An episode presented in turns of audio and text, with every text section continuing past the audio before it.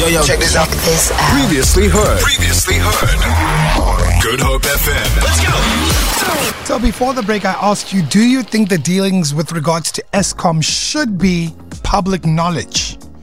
Are they of public interest? What I'm basically saying is, does every single South African have the right to that information? And the reason I'm asking that is because, and I, I know, I'm sure a number of people have gotten this WhatsApp somewhere along the line. But there is a call to delete the PDF and legal action waits of those illegally sharing Andre de Ruyter's book. Who was Andre de Ruyter? Andre de Ruyter was Eskom CEO, and the book is titled My Three Years Inside Eskom. Okay? Now, unless you've been sleeping under a rock, which means you don't need a light, Eskom has been in a whole lot of trouble with the country. There's been a lot of allegations around what's happened with electricity in South Africa. And obviously, Andre de Ruyter was right there in the thick of it. And he says, Truth to power, my three years inside in Eskom. I'm not going to get into the book. I'm asking the question of are they wrong for wanting to sue people who share this PDF on WhatsApp when it concerns public interest? Was it the right decision for him to write a book to begin with around what's happening with Eskom? Because when you write a book and you go to a publisher, you are expecting some sort of profit margin. Is this of public interest? What are your thoughts? I definitely think that it is of public interest. I would have rather heard it from a different source, Okay. to be honest. But if this is the way that the information is coming out, I do think it's important that people understand what it is that's going on, what went wrong, so that we are able to keep the people in power accountable so that this doesn't happen again. All right. He is going to profit from this 100%. Definitely. Um, and you know, he's also, you know, alleged the allegations of um, his safety There we go. being um, being into, being in question, and so maybe this is also a way for him to get everything out there in a public way, Yeah. um, so that people know what's happening, man. So like like I mean this is this is crazy. They're basically saying if you are on WhatsApp sharing his book, you could be in line for a lawsuit. And I'm sitting here and saying, why did you write a book about something that has to do with public interest?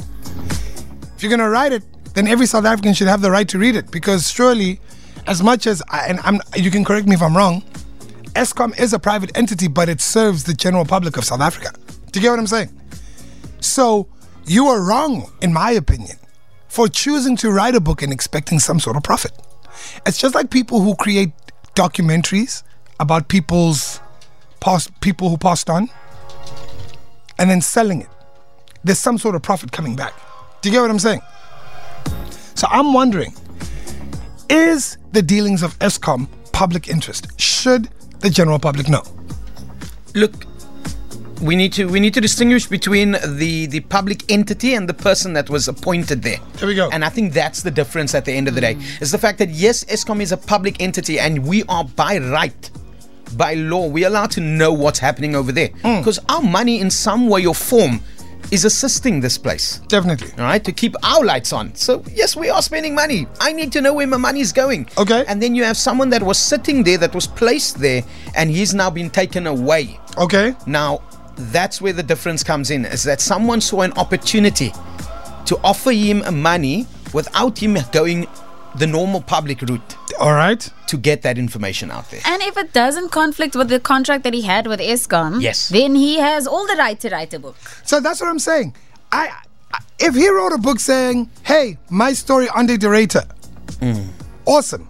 But the minute you put the word Eskom, Yeah, I get that. now this is of public interest. Yeah. So at the end of the day, yes, he's allowed to to to come forward and say, as his publishers, I don't think it's him. It's as his publishers coming out and saying, look.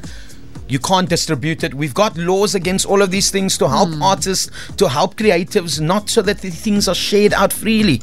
So we need to see him as a creative the way we are. All right. And also, I think we need to remember that this would be this book would be from his point of view. So mm. it's his experience. It's not necessarily the objective truth. Ooh. It's his experience. Subjective?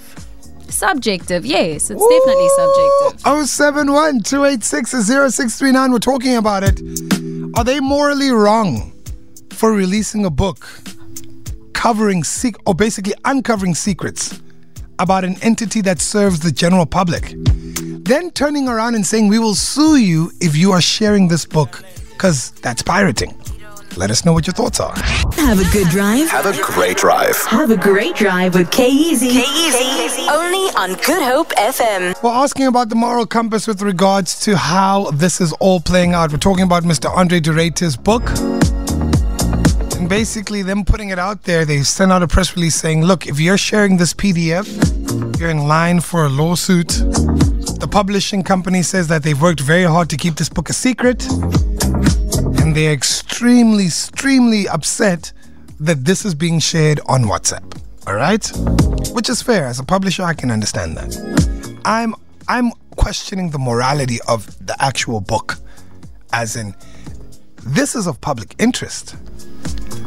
Why is it being made out for profit? So what you need to pay to be informed about your country? That that's the moral question I have. We're asking you on the WhatsApp line 071 What are your thoughts? Got a text saying, Hey Kane team, so they're expecting me to pay over 400 Rand for a book in order to find out the truth about what's happening at Eskom. I think that's the expectation. Hi, KZ, KZ and team. Um, I think to hell with them. If they want to sue, let them sue. I don't have money. So I think definitely this thing should be shared.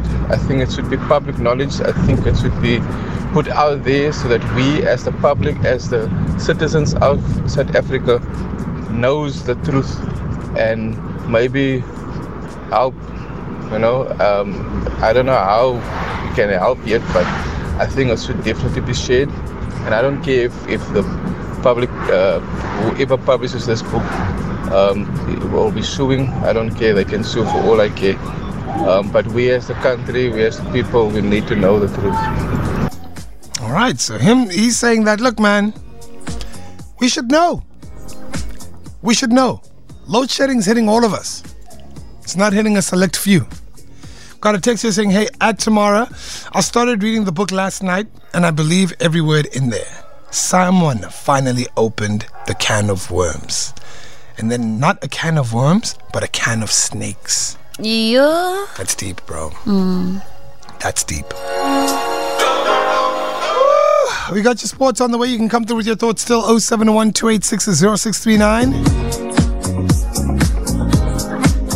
Got another one here saying, Hey KZ, sorry that uh, I don't know how to write your name. One word about it, it's sad. That's all right. I get what you're trying to get there. Feel it. For more, for more, tune in to goodhopefm.co.za. It's all you need.